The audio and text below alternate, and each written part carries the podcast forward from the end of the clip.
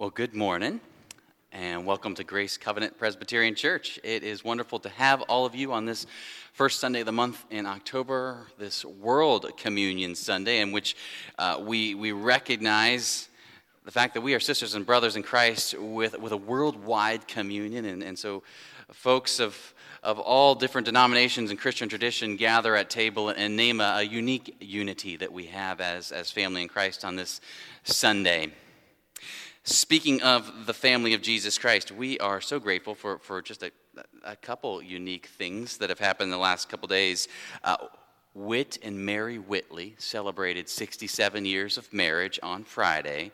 So, congratulations to both of you. That is just a remarkable testimony to, to God's faithfulness and goodness. And, and they're with us today. Uh, and that's just great to, to celebrate with y'all staying right in the same pew, right in the same family. Uh, their granddaughter, Christy, and, and, and her husband, Jacob Brackett, uh, their daughter came today. Uh, Catherine Brackett, they're calling her Gracie, was born at 6:48 a.m. this morning, six pounds, 13 ounces. Mom and baby are doing well. So goodness gracious, I think we need a, a, a round of applause and gratitude to the, the Whitley Wagner Brackett family and the, and, the, and the good news of life and life abundance uh, in their family in this season. I invite you to, to stand wherever you are and just greet some of the folks around you.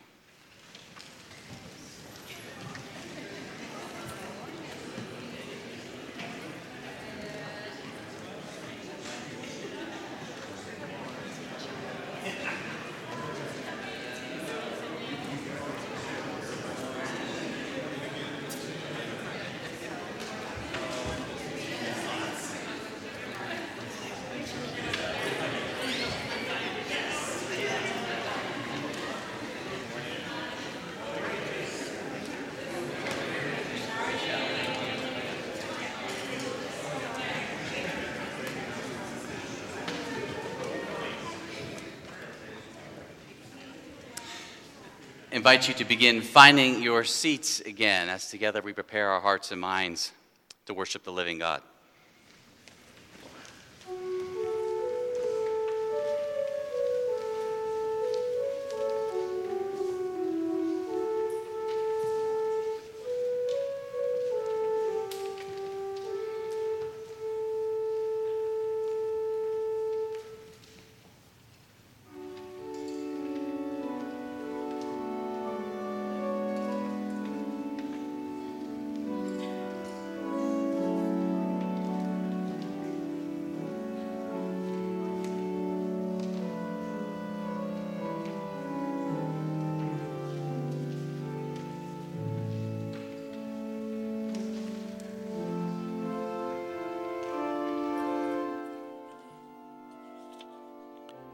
Welcome to the live broadcast of a service for the worship of God, which is coming to you from the sanctuary of Grace Covenant Presbyterian Church in Richmond, Virginia.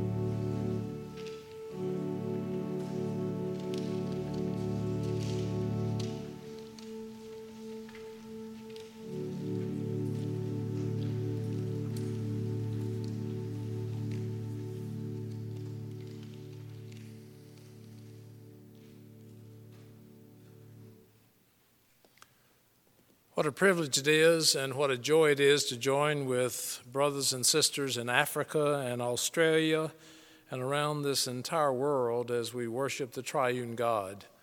For this is the day the Lord has made, and this is the day the Lord has given all of us throughout this world to worship and glorify Him.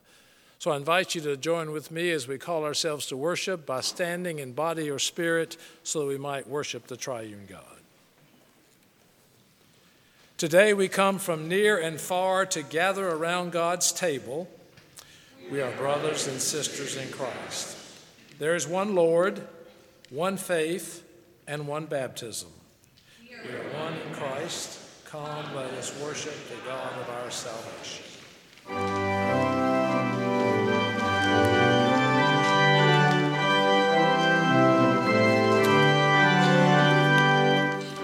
Once again, welcome to the live broadcast of a service for the worship of God, which is coming to you from the sanctuary of Grace Covenant Presbyterian Church at 1627 Monument Avenue in Richmond, Virginia.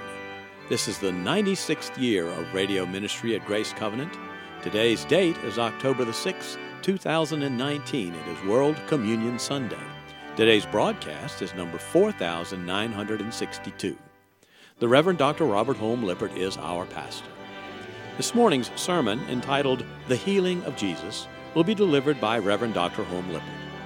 Assisting in the service today are Christopher Martin, our Director of Music and Organist, the Chancel Choir, H. Carson Ryan Jr., former Executive Presbyter of the Presbytery of the James, and, with a moment for ministry, Elder Brian Baird. Our church is handicapped accessible with an elevator, wheelchairs, hearing assistance, and large print bulletins and hymnals. Childcare is provided for infants, toddlers, and kindergarteners.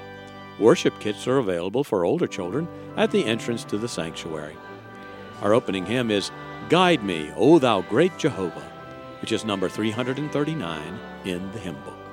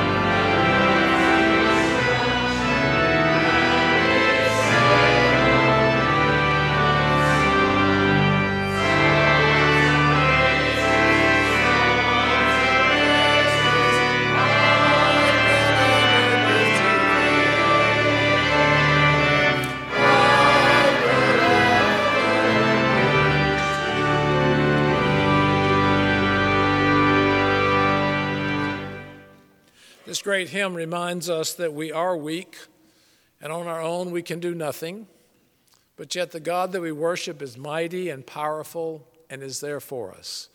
So I invite you to claim that promise that God is for us and with us as we confess our weakness through the sinfulness that we are. Let us pray with one another our prayer of confession that's in your bulletin. Let us pray. Gracious God, in love, you draw near to heal and renew the outcast and the shunned, the unclean and the overlooked. Yet we who have known your healing power have also been those who have pulled away from those whose sin we find revolting, whose mannerisms we find off putting, whose disease we find fearful, whose differences we find perplexing. Forgive us when we draw away from others in fear rather than draw toward them in love. Fill us afresh with your courageous and humble spirit. In Christ's name we pray. Amen. Songs of praises we will ever give to God because God has forgiven us, God has renewed us, God has restored us, and indeed God has made us whole. So, friends, believe that incredible news that your sin is forgiven to God be the glory. Amen.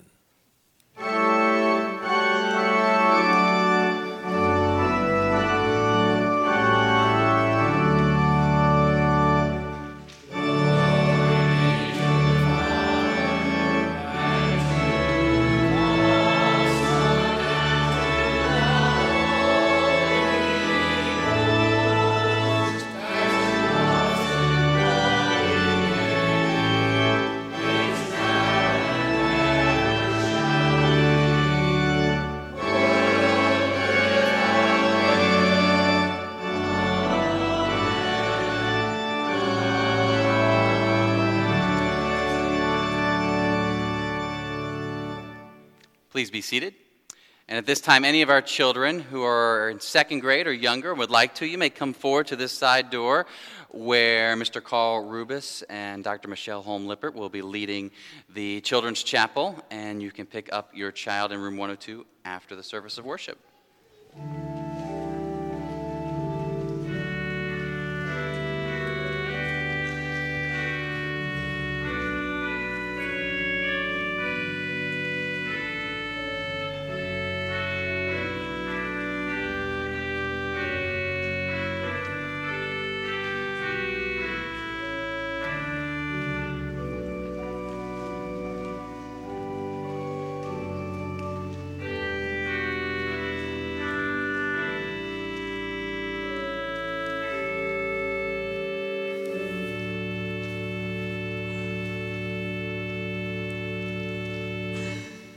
Let us pray.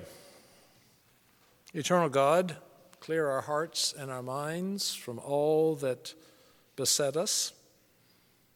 Enable us to be open minded to hear your word, and then to allow that word to convict us and even change our lives.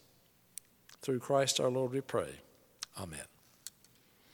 One of the struggles with scripture reading is interpretation. And where there are three Presbyterians, there are about four different interpretations of a passage most times. But the other part is to be clear about the context in which Scripture is read. So, our scripture this morning from Jeremiah 29 is a passage that was intended for the Israelis who were in bondage in Babylon. And so, the word to them is a word of hope in the context of them being in exile and wondering where is the God that we worship. So listen now for God's word from Jeremiah 29, verses 11 through 13. For I know the plans I have for you, declares the Lord plans to prosper you and not to harm you, plans to give you hope and a future. Then you will call on me and come and pray to me, and I will listen to you. You will seek me and find me when you seek me with all your heart. This is the word of the Lord. Thanks be to God.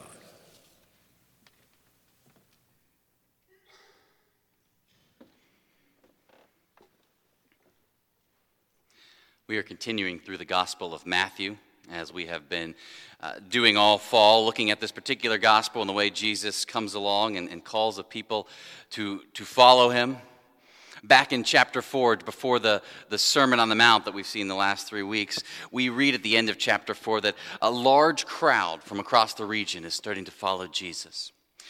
And then the Sermon on the Mount, again, we've looked at that for three consecutive weeks. And at the very end of the Sermon on the Mount, chapter 7, Matthew records that the crowds, quote, were amazed at his teaching because he taught as one with authority. And then today, our reading from Matthew chapter 8, it begins with that same momentum of the crowds and the awe. And then this surprising moment that unfolds amidst this groundswell. Matthew chapter 8, verses 1 through 4. When Jesus had come down from the mountain, great crowds followed him. And there was a leper who came to him and knelt before him, saying, Lord, if you choose, you can make me clean. He stretched out his hand and touched him, saying, I do choose. Be made clean. Immediately his leprosy was cleansed. Then Jesus said to him, See that you say nothing to anyone, but go, show yourself to the priest, and offer the gift that Moses commanded as a testimony to them. The word of the Lord. Thanks be to God. In my position, I somewhat regularly make visits that involve the intensive care unit in the hospital. As you know, the ICU lets certain people back for visiting, usually only allowing for one or two people at a time, usually only maybe family or, or clergy. Sometimes, as some of you are aware, they'll require a, a full gown, some head cover, a mask, gloves, even cover for your shoes before you go in. And then sometimes, quite frankly, sometimes you just can't go in. It's, it's that precarious, it's that contagious, it's that susceptible to making things worse. If you were a leper in Jesus' time, you basically lived your life in the ICU, the room with almost no visitors at all, aside from fellow lepers. A Leper was a term that broadly referred to any number of skin diseases, mild ones, dire ones, and, and lepers were considered the walking dead. According to Leviticus chapters 13 and 14, lepers were understood to have their skin disease because they were under a curse from God. And because of this, the, the, lepers had a number of laws in place to ensure they were kept at a safe distance from everyone else, unless by some rare miracle they were healed. Lepers, for instance, were not allowed inside any of the walled cities of Jerusalem or uh, of Israel, and so most prominently, they were not allowed in Jerusalem, certainly not near any measure of the holy temple. Living outside the walls, then, lepers were required to have and keep disheveled hair and disheveled clothing. They were to lower their faces when people came near and cry out, Unclean, unclean, in order to, to ensure that anyone who looked like they might get, be getting a little too close would be kept at bay. And then the rabbis, the, the spiritual teachers and leaders of the community, they were required to keep at least six feet of distance between themselves and a leper. Lepers were truly the most ostracized group of people in Israel. Because the fear was that the uncleanliness, the unholiness, the sin, the curse was readily contagious. It would spread. Though, unlike the ICU, uh, ICU, where we're also hoping that the patient is getting better by being temporarily removed from most, the removal of, of lepers was really about protecting everybody else. Now, for most of the world today, we don't have the same concern about lepers, but absolutely, we have laws and regulations or just social customs that, that quarantine and keep people over there. At times, for their good, but also often for the health and safety of everybody else. For the very sick and the contagious, the ICU, they, they need to be kept at a distance. For those who've broken the law, perhaps grievous, grievous, grievously, it's prison. They need to be kept at a distance. Registered sex offenders have their address made public by law, essentially announcing unclean, unclean.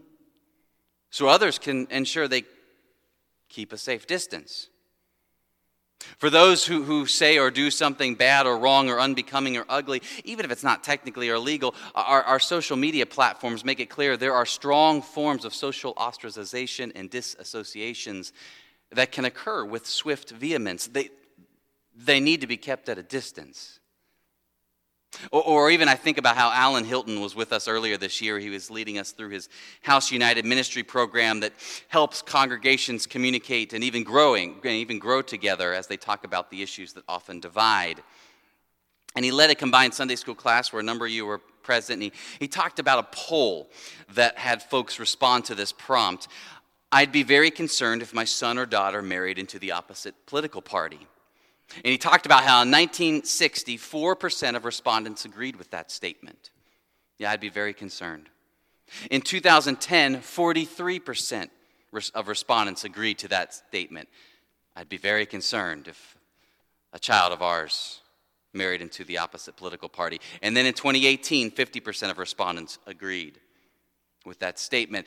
And I remember he noted that, that increasingly we almost think of others in the political party as infected with a contagion that, that quite frankly, we do want to keep at a distance from our immediate family. The truth is, in every people group and every time in history, there are some persons who are considered too unclean or too sinful or to have too many of the wrong germs, and perhaps for their well being, but definitely for everybody else's well being, society decides they need to be kept at a distance. And just as the groundswell of Jesus' power and popularity are starting to soar, of all people there comes a leper who kneels before him. who would you say is among some of the furthest removed and germiest in our society today? Can you imagine the pews this morning filled from front all the way to the balcony back because they've heard that this Jesus has just given the sermon of the millennia? They've got to hear what's coming next. And into that kind of scene, into the heart of the sanctuary, walks the person you have in mind. How many are the laws this leper is breaking in his own time? You don't walk out of the ICU full of contagion and draw near a healthy person. Lord, if you choose, you can make me clean. It's a remarkable statement. Much more could and, and should be noted about it. But for this morning, listen also for what is quietly screaming in the background of our text as the leper is speaking. There are the crowds and the religious leaders and the Levitical scriptures joining in one chorus at this very moment, crying out, Jesus, back away. You do not go near those people, that uncleanliness, that curse. Jesus stretched out his hand and touched him, saying, I do choose, be made clean. And then Jesus tells the leper to go to a priest to be formally examined by that priest and declared clean thereby honoring the process of Leviticus 13 uh, that names how a leopard a leper is to not only be named clean again but then is able to join at table again as part of the community. Jesus' touch has a biological and a moral and a sociological dimension. And yet why must there be a touch at all? I mean, when it comes to certain people who, who really have a, a terrible disease, body or soul or both, why this risky, scandalizing touch on that skin? Why not throw on the gown, a mask, some gloves, and sort of lob a be made clean prayer from a safe distance? Rodney Stark is a retired professor of sociology and comparative religion who taught for years at the University of Washington. And he, he wrote this book we read in seminary called the, the Rise of Christianity How the Obscure Marginal Jesus Movement Became the Dominant Religious Force in the Western World in a Few Centuries. That is a mouthful.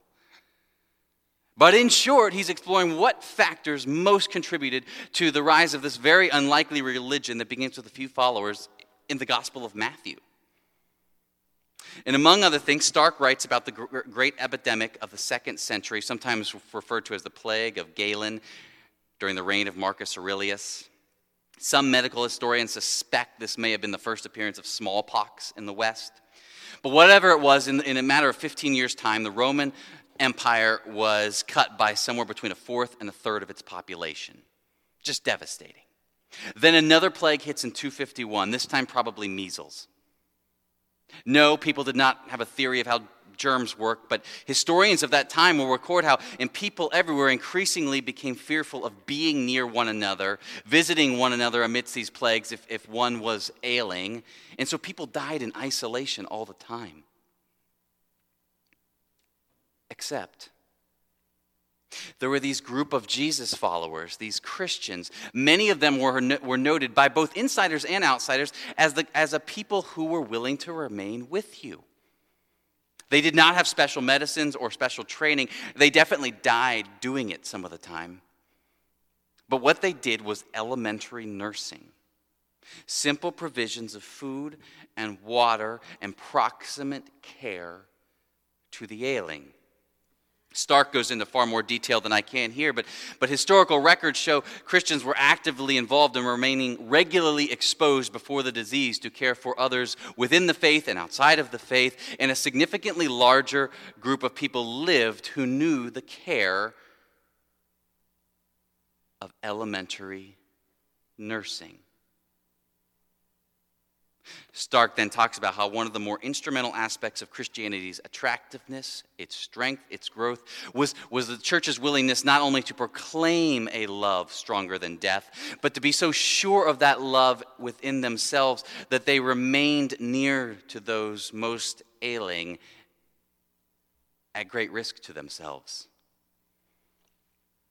In our own day, I don't surpri- find it surprising at all that recent polls continue to show that nurses are the number one most trusted professionals across the career field board. In a society where we are increasingly disconnected and isolated, and, touching is fraught with potential misunderstanding and abuse, nursing is a profession that is fundamentally about a caring touch given in a time when we're most contagious, most vulnerable, most exposed. There is a healing that goes beyond words in that gift, and absolutely a trust is built. Caring trust, caring touch communicates love and builds trust in ways that words alone do not suffice. And Jesus knew this. And Jesus knew this not just with this particular leper. Right? What does, what does John chapter 1 famously proclaim? The Word became flesh and dwelt among us. God has never been about lobbing healing and wholeness from a distance uh, up upon heaven into this messy, sinful people.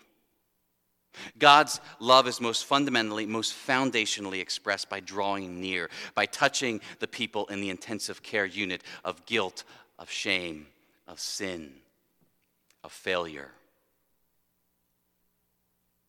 Have you known not, not only the audible promise of Jesus, but have you known the healing touch of Jesus in your life? Can you think of some of the folks through whom you have known that touch? Is it not a grace to have your hand held, or your head held, or your body held when the disease seems so ugly, or so wrong, or so contagious? Does not such a touch proclaim the gospel in spades? Does not the father run toward the prodigal son in that wonderful parable? And first things first, there is a hug and a kiss given unto the mud covered son. And of course, Jesus eventually sends out his disciples who've known the healing touch that they might be the body of with Jesus' hands and feet and voice in the world. And as I think about our call to touch the world in risky and even scandalizing ways, as Jesus has shown. I'm mindful of George MacLeod. He was the founder of the Iona community in Scotland, and, and in particular, his insight about the cross of Jesus. He writes I'm recovering the claim that Jesus was not crucified in a cathedral between two candles, but on a cross between two thieves, on a town garbage heap, and a crossroad of politics so cosmopolitan that they had to write his title in Hebrew and in Latin and in Greek. At the kind of place where cynics talk smut and thieves curse and soldiers gamble, because that is where he died and that is what he died about. And that's where Christ's own ought to be, and that is what the church ought to be about. And that is what the church ought to be about. Exposed, situated right in the midst of contamination and contagion. Folks who think and look and act differently, folks who are shame filled and folks who are imprisoned, folks who are overlooked and folks who are unkept, folks whose sin has hurt us, folks whose sin has hurt others, folks who are removed that is the kind of scene in which the cross was raised. That is where his body goes and who his body touches and who his arms embrace. Are there risks? Absolutely. It's, it's the ICU. But don't forget, if you have known the healing touch of Jesus upon your life, then this very day you have coursing through your being, your words, your very touch, a love divine. You have a contagion against with which nothing in all of creation, not even death itself, can defeat. Whose surprising hands is God calling you to hold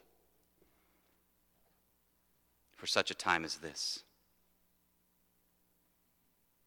Jesus stretched out his hand and touched him, saying, I do choose. Be made clean. May his church choose likewise. Amen. In response to God's healing word, we're going to sing There is a Balm in Gilead. And its, its title comes from the prophet Jeremiah, who you heard Carson read a wonderful promise from, from the prophet Jeremiah. This title comes from a portion earlier in Jeremiah where Jeremiah cries out, Is there a balm in Gilead? Is there a physician around? Is there a healing for my people? He's crying out eh, for this balm in Gilead, which is understood to be a spiritual medicine, a spiritual healing. Let us sing together the good news.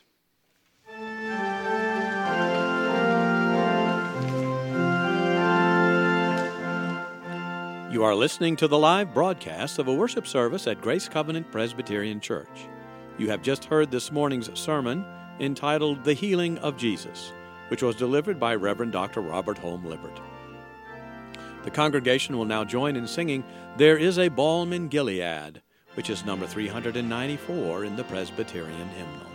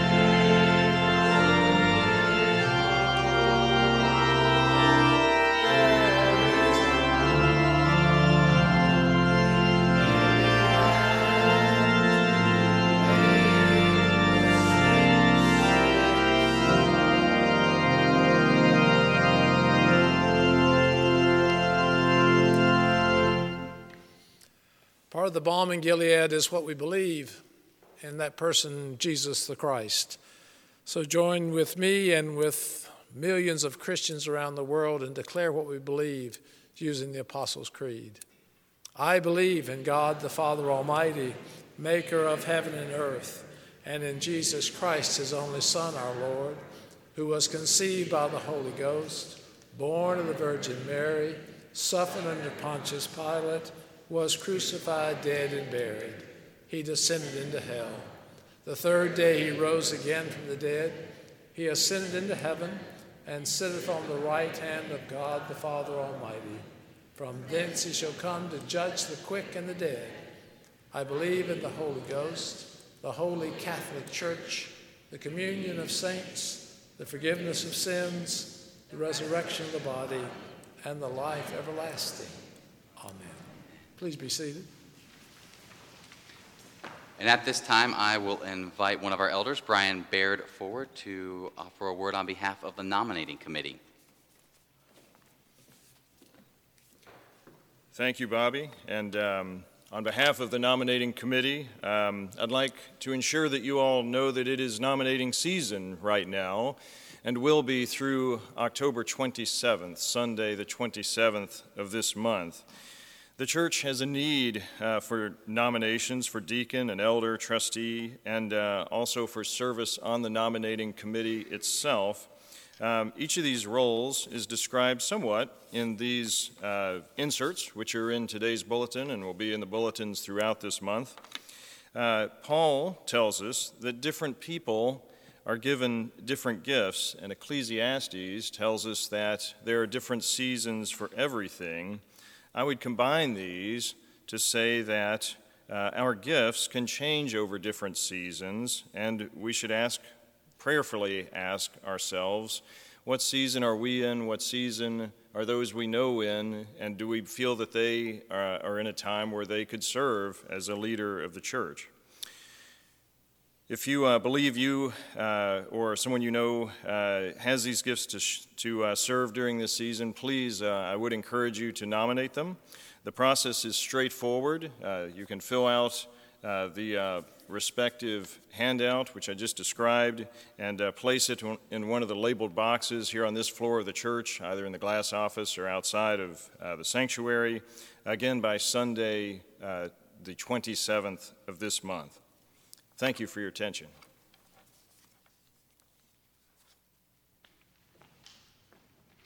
Thank you, Brian. As we continue to discern the ways in which we offer ourselves in gratitude in response to the gracious healing of Jesus, uh, the offering plates will come around, and, and you're invited to, to, discern how that impacts uh, your stewardship of the financial resources God has uh, entrusted to you. Give as you are led for that. And, and then as well, you have those communication cards in your bulletin and do invite you to let us know that you're here. Let us know if there are ways we can be following up with you. Let us know if there are ways we can come alongside you, um, offering prayers of petition to God or offering prayers of praise to God.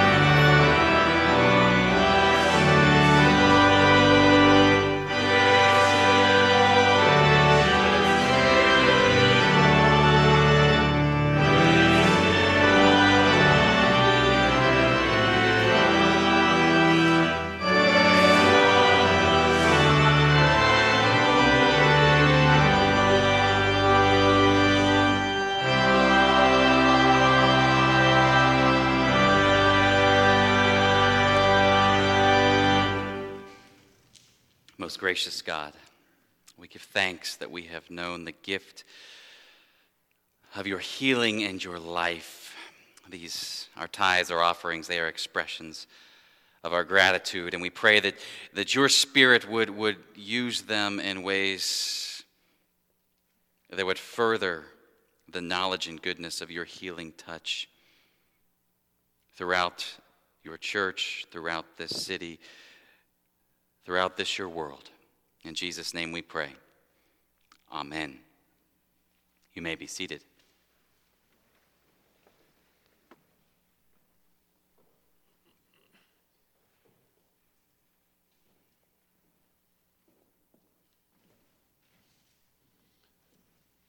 On this World Communion Sunday, we're reminded in a very powerful way that this table does not belong to us. In fact, this table stretches around this globe today where people from east and west, north and south will come to sit at table in the kingdom of God and to really represent what that kingdom is all about.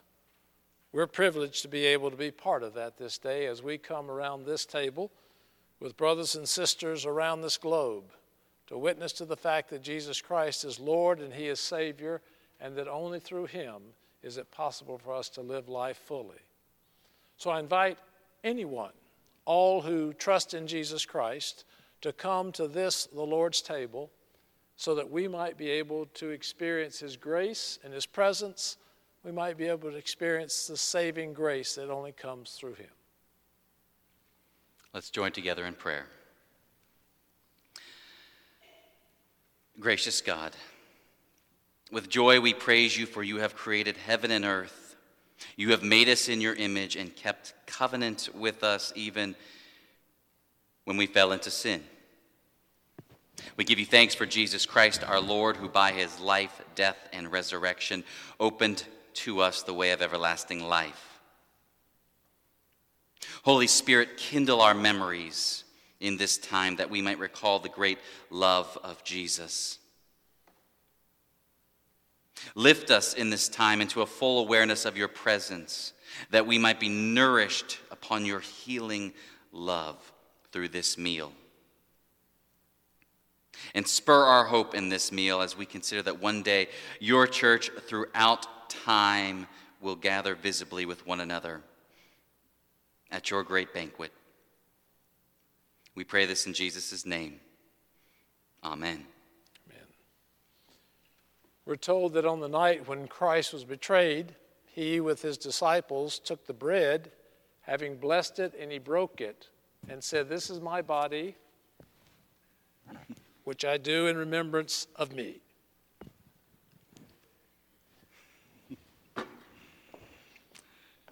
In the same way, after supper, he took the cup and said, This is the cup of the new covenant, sealed in my blood for the forgiveness of sins.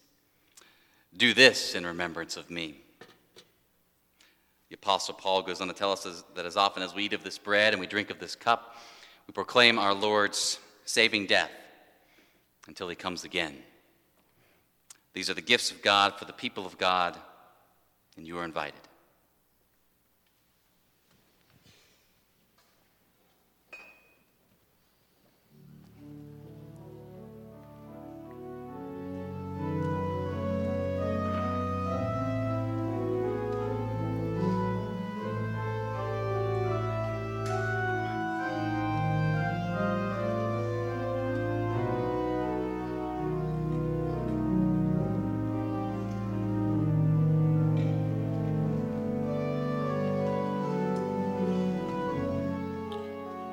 While the members and friends of Grace Covenant Presbyterian Church are being served the communion elements of bread and wine, let us turn to reflect on the significance of the Lord's Supper.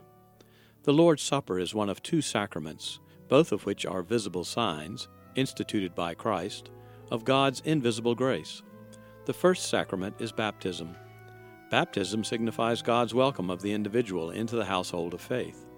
As such, it is a once in a lifetime event. The second sacrament, the Lord's Supper, signifies and communicates God's continuing spiritual nourishment and support of believers. Thus, it is repeated frequently. Both of these sacraments are extensions of the Word of God read and preached, signs of the gospel of the grace of God in Jesus Christ as proclaimed in the sermon.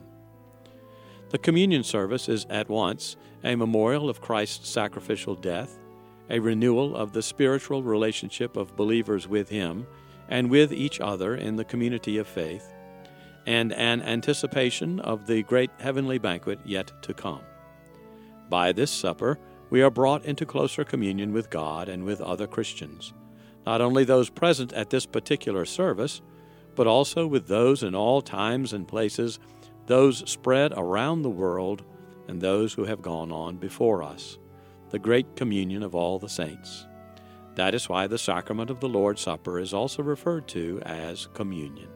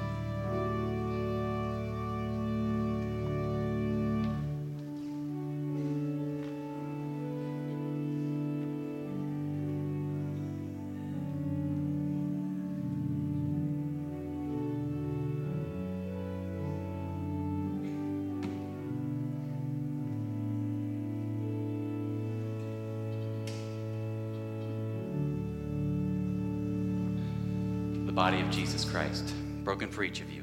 Take and eat.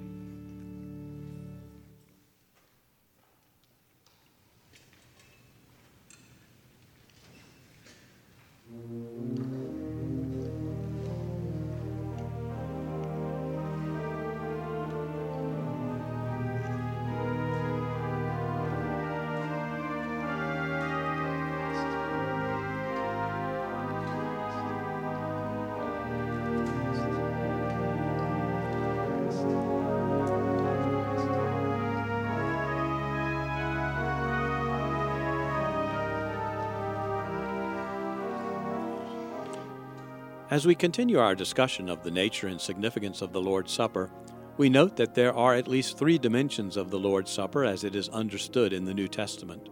First, the past action of God in Christ and our memory of it. Second, the current presence of the living Christ and our celebration of it. And third, the future kingdom of Christ and our joyful anticipation of it. So, when we eat the bread and drink the wine, we remember the broken body and shed blood of Christ on the cross. We depend on the risen Christ to sustain our lives today, and we look forward to the great feast in his coming heavenly kingdom. All three of these dimensions are important parts of the Lord's Supper. If we were to emphasize only the past, the supper would become a gloomy and faithless remembrance of the sacrificial death of Christ, forgetting that he also rose victoriously from the dead.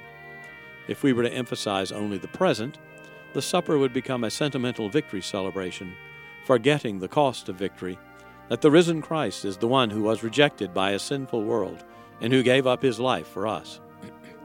if we were to emphasize only the future promise, we would be celebrating a hope without remembering that Christian hope for the future is based on the victory of God in Christ, which has already happened, and we might fail to live joyfully, thankfully, and obediently in the present in the strength and courage we are given now by the risen Christ, who is already Lord, and whose kingdom is already on the way.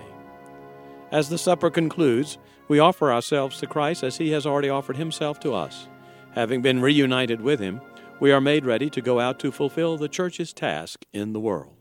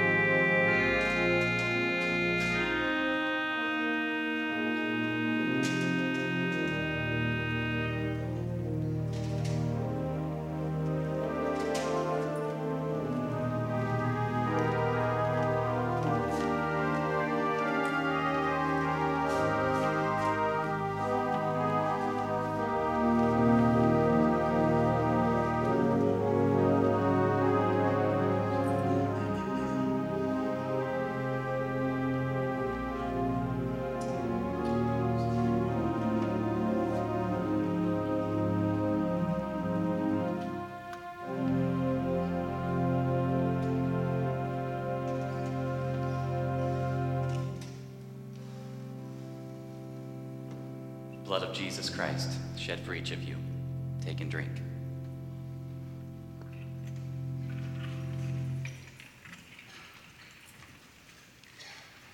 Let us pray. Our God of all grace and all healing, we give you thanks for drawing near, for breaking the sin and death that keeps us far from you and from one another, and forgiving us, and calling us to share table with sisters and brothers across the pew and around the world. We give thanks that you have nourished us upon your healing love, and we pray that that same love would be known quite literally through our hands and feet and voice this day around the world. We ask that your healing justice and love be made known in Hong Kong and Iran, in Honduras and China in India and the United States, in, in every country, in every people where there is any measure of pain or sin that separates one people from another. May there be a healing. Holy Spirit, raise up your church to be the hands and feet and voice in places where the pain is most acute. The vulnerable suffer. The outcasts go unnoticed or overlooked. Here in Richmond, equip us, your church, to be your hands and your feet and your voice among the elderly who have nobody else, or among the imprisoned who have nobody else, or among those under the highway overpass who have nobody else, or among those who seem to have everything and also have nobody else, among those who've been shunned, disparaged trampled upon or feared. Nourish us upon your courage, that your healing love might be known through us, your body. And here within this congregation, may your healing touch be made known, anew in the holding of hands or in a long overdue embrace or in the kind welcome of hospitality For those who are in our midst and they weigh on our hearts, as you did with the leper, so too may your healing touch their body and their soul and even their sociology. We enfold our every prayer into the one you taught us to pray, saying together, Our Father, who art in heaven, hallowed be thy name. Thy kingdom come, thy will be done on earth as it is in heaven. Give us this day our daily bread, and forgive us our debts, as we forgive our debtors. And lead us not into temptation, but deliver us from evil. For thine is the kingdom, and the power, and the glory forever. Amen.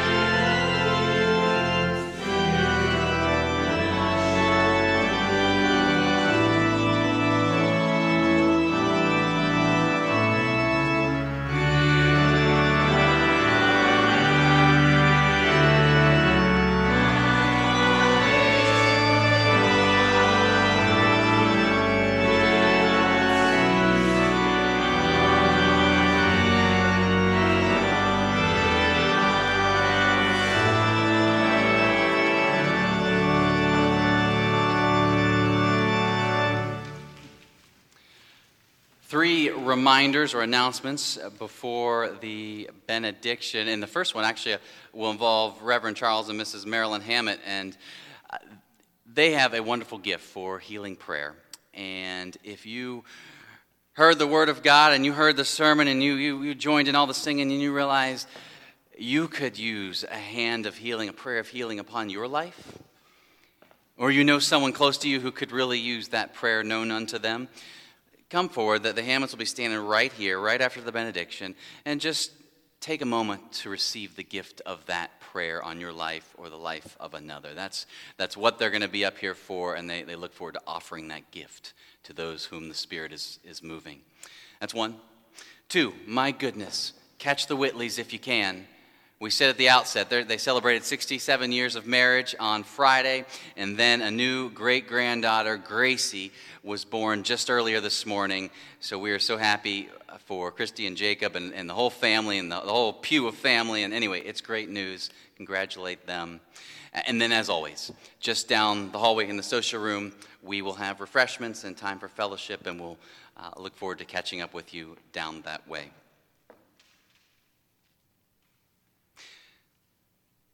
He reached out his hand and touched him and said, I do choose, be made clean. May the healing power of Jesus Christ grace your lives in a surprising way this week.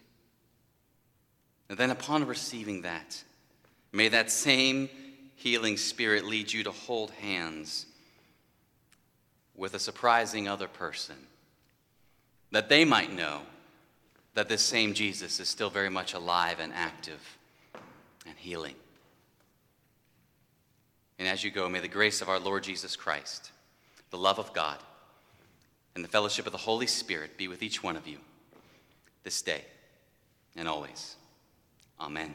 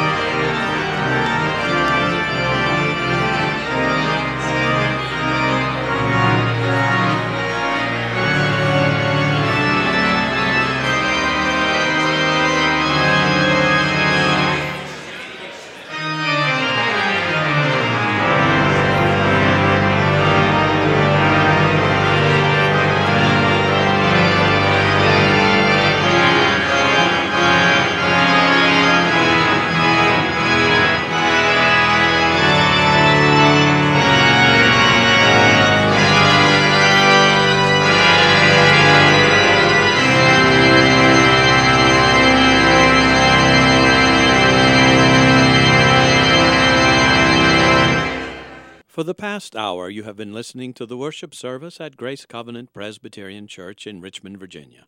Please join us again next Sunday through our radio ministry or in our sanctuary at 1627 Monument Avenue. You're also welcome to join us each Wednesday evening for Wednesday night supper beginning at 6 p.m. Your announcer today has been John Harris, and the engineer was Steve Kemp.